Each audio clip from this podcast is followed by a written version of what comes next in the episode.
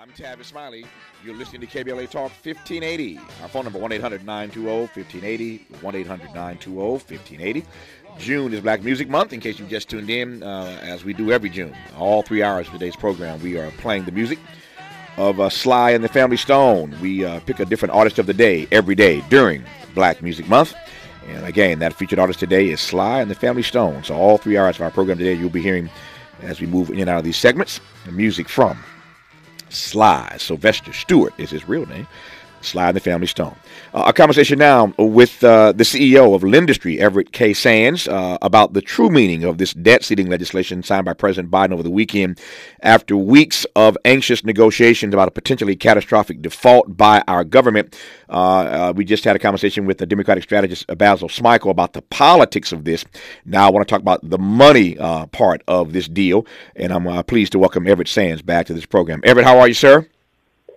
I'm doing great. I'm doing great. Happy Monday. Happy Monday to you, man. Good to have you on for these uh, few minutes here. Uh, let me start uh, with a bit of a big question, and we'll, we'll narrow it as we move through these uh, these uh, 20 uh, minutes or so that we have in this conversation. Um, as as as one who is the CEO of a, of a major lender mm-hmm. like Lendistry, I'm I'm curious as to how this deal impacted or didn't impact, affected or didn't uh, or, or, affect, just how you process this as one who's in the banking, in the money uh, field. Yeah, well, first of all, every country that has any type of economic prowess invests in the United States in some way, shape, or form. And just like if I were talking to you, Tavis, about your own personal credit or something like that, mm-hmm. the United States not paying its bills would be a problem.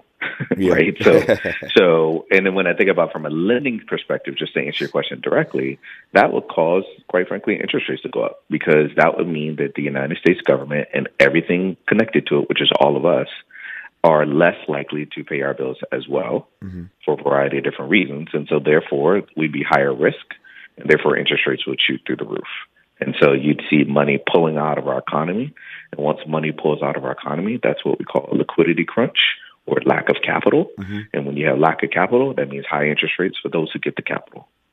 Hmm. Um, what to your point uh, about these other countries? What do you make of the fact? And Basil sort of uh, uh, tiptoed around this earlier, but you're in the industry, so you can talk about mm-hmm. it more expressly. What do you make of the fact that this is really a manufactured issue? Um, m- most civilized nations in the world don't even have this issue, but every couple of years we get into a fight about a debt ceiling, and it's not the way most governments even run. But only in the U.S. Um, could we have a debate like this every couple of years. What do you make of that? The difference between the way we run this country and other nations that don't don't even have this fake issue, as it were. You know, I, I totally agree with that that it is it is a it is a self afflicted wound, so to speak, to the federal government. And I would not only say other countries, but even on a state level. I mean, Tavis, you're sitting in California. If California doesn't pass the budget, the legislators don't get paid. Their pay checks are connected to the budget. Mm-hmm. So if there was a budget hold or budget not getting approved, they wouldn't get paid.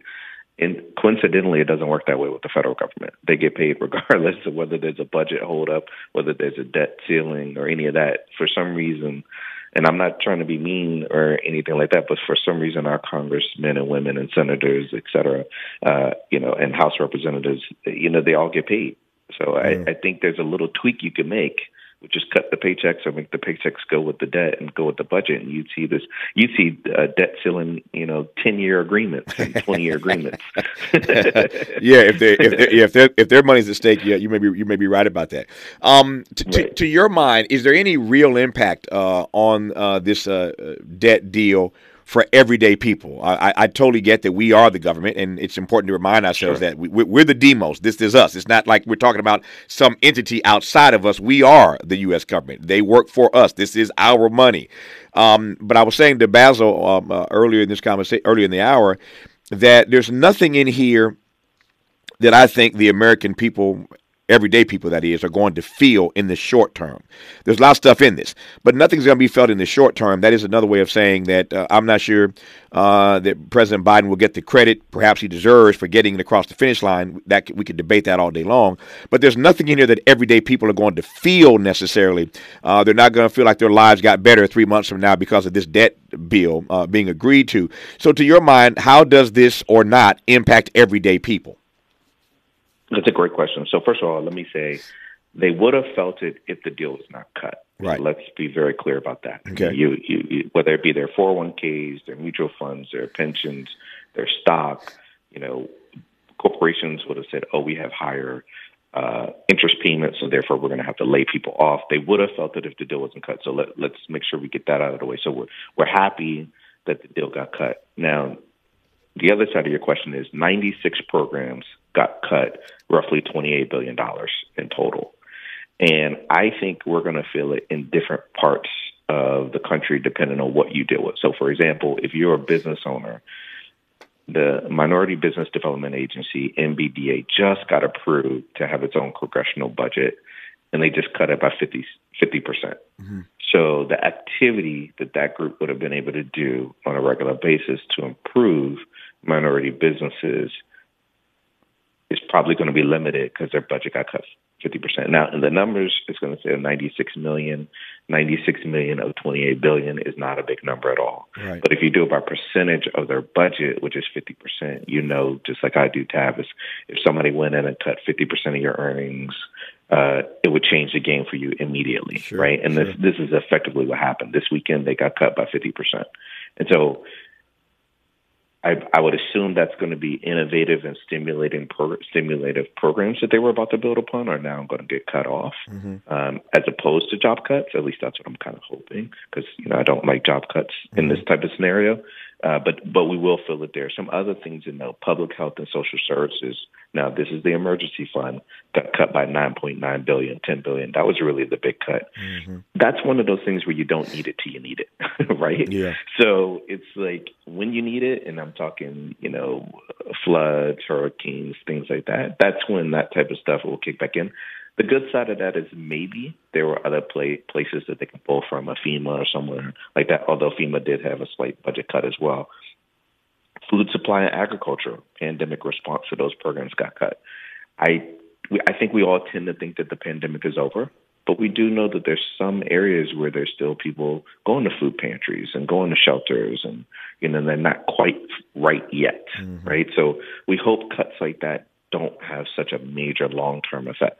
You know, highway infrastructure programs got cut by 2.2 billion. So, you know, I mean, be honest with you, I, I don't like potholes. Yeah. Um, so, so I'm curious is that you know, am I going to have to buy a new tire because of this? Right. So, I mean, again, I'm I'm trying to be facetious about it, but I think there are some places where we might feel it in the everyday. It might not be as aggressive as you know we might as it would have been if the deal was not cut. But we're definitely going to do those 96 programs. They affect definitely some of your listeners. Yeah. There's no doubt about that. Yeah. Um, and and you know, and the extension of your listeners, you know, their family members, et cetera. Yep. What What's fascinating for me about this, and we'll talk more about it when we come forward here in just a second, um, is that President Biden got great credit uh, for passing that infrastructure mm-hmm. bill uh, some months back. Uh, that was a sure. fight, and he, he got it passed. And now, uh, mm-hmm. to, to to get this debt deal done, um, uh, you hear uh, Everett Sands pointing out all the things that are being cut.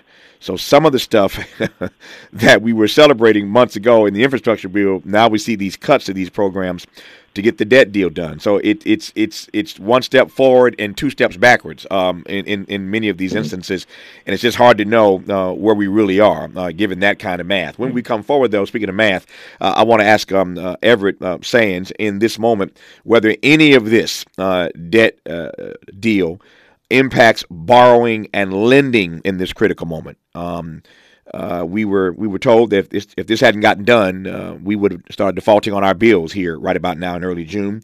But I'm wondering whether any of this, or for that matter, anything else that he wants to tee up that we should be aware of, will affect the notion of borrowing and lending in this particular moment. Uh, our guest is Everett Sands, CEO of Lendistry. You're listening to him right now on KBLA Talk 1580. Indeed, our guest is Everett uh, K. Sands, CEO of Lendistry. And uh, let me just do this right quick. Uh, I've been getting um, uh, phone calls and text messages all morning that I just haven't had a chance to get to. Uh, and I was trying to hold on this, but it, it, apparently is out. And so I cannot hold on it anymore any longer. Um, it is true, for those who are asking, uh, Dr. Cornel West has announced he is running for president. That is true. Cornel West has announced he is running for president. Uh, he will be a guest on this program in the very, uh, very, very, very, very short term. so read into that what you will. Uh, we'll have him on to talk about the campaign, uh, but he has announced uh, that he is entering the U.S. presidential race. Uh, he says that, and I'm quoting now, we're at such a low point in the American empire uh, its spiritual decay and its moral, immoral uh, decadence are so profound that we have to begin on the founding level of a spiritual awakening and a moral reckoning. Organized greed, institutionalized hatred, routine uh, indifference to the lives of poor and working people of all colors.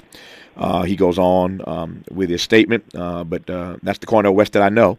And as most of you know, he and I have been friends and brothers for 30 plus years. Uh, and he has announced that he is running for president. And we'll talk to Dr. West about that. So everybody seems to be getting in this race. And he certainly will. Uh, he will certainly play to a very significant, uh, I think, slice of the progressives in this country uh, with his message, and we'll uh, we'll interrogate him about why he's running and what he hopes to accomplish uh, in the near future. But Cornel West, yes, for those who keep texting me and asking me, is it true? It is true.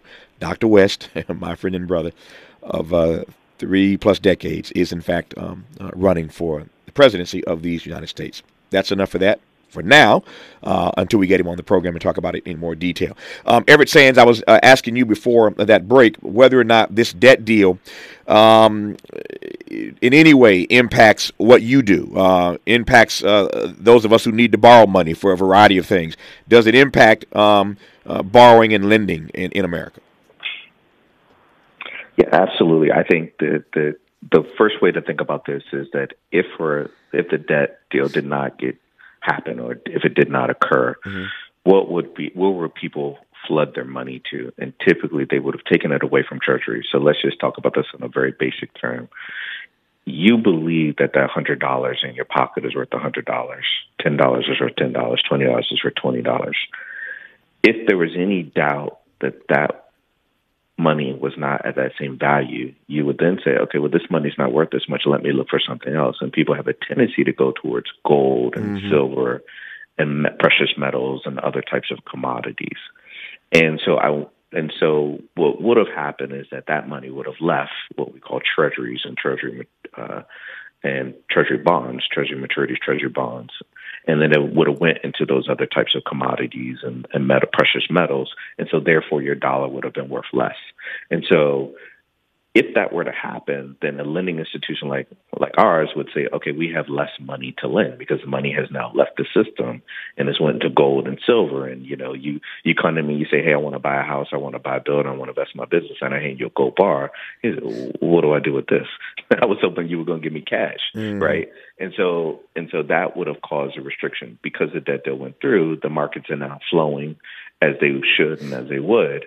And while we don't have excess capital yet, if there were some people who were reserving or were nervous, they're now going to go and invest in the market. And so we want excess cash. Not, I mean, there's a lot of arguments here. From I'm, I'm not talking about inflation right now. I'm just talking about from a lending perspective.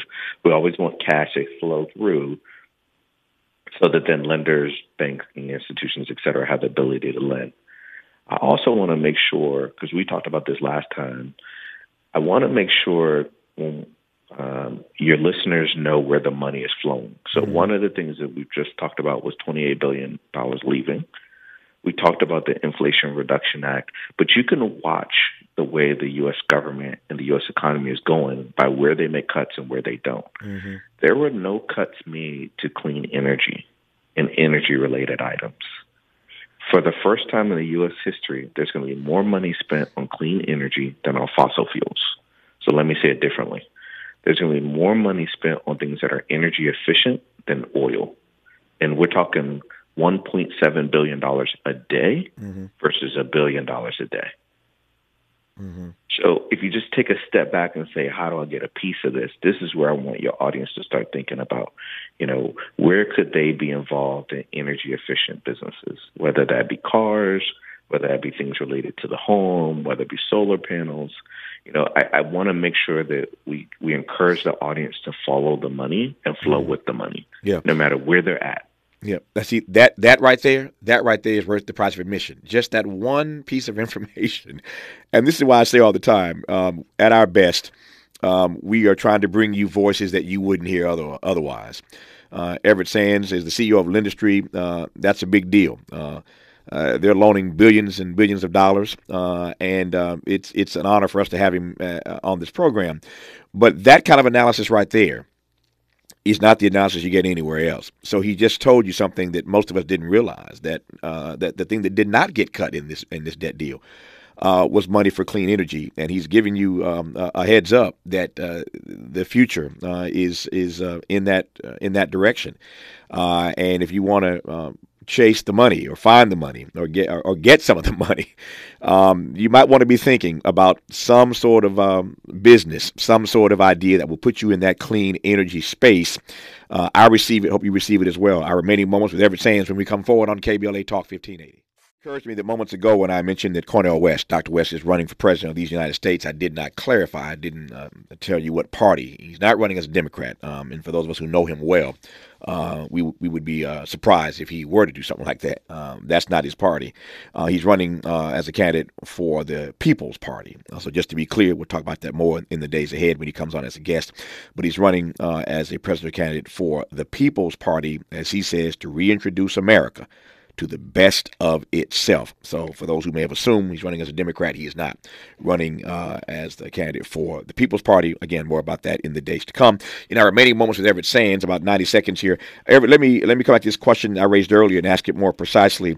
Uh, whether or not, given all that's happening, even beyond the debt deal, just with with uh, uh everything happening in the economy, whether or not now is a good time or a bad time to be borrowing. Period. Yeah, I, I think no matter what the interest rates are, no matter where the economy is, the first question someone needs to ask is, "What am I going to do with the money?" Right. Anytime money makes money for you, it's a good time. Anytime it's not making money for you, uh, then you need to just check yourself and kind of say, "What? Why am I doing this?" Right. And there are times where you could argue, "I'm buying a primary residence for a house. I'm I'm going to be doing an investment that I'm, you know, I'm playing kind of the longer game here and I'm just learning or something like that. I would argue student loans are like that. Um, but but generally speaking, money should be making money for you, especially if you're a business owner. So if you're taking out money, it's to improve, expand, or enhance something. Yep. Appreciate that answer. Um, I've invited Everett Sands, the CEO of Lendistry, to uh, join us on this program um, when his schedule permits to talk about any uh, number of uh, money issues. And um, if you're going to hear it, you might as well hear from somebody who's, who's dealing in money every single day. Uh, and as CEO of Lendistry, that's exactly what he's doing. I'm pleased to have had him on this program today. Everett, we'll talk somewhere down the road. All the best. You have a great rest of the day, sir. Same to you. Thank you. Good to have you on.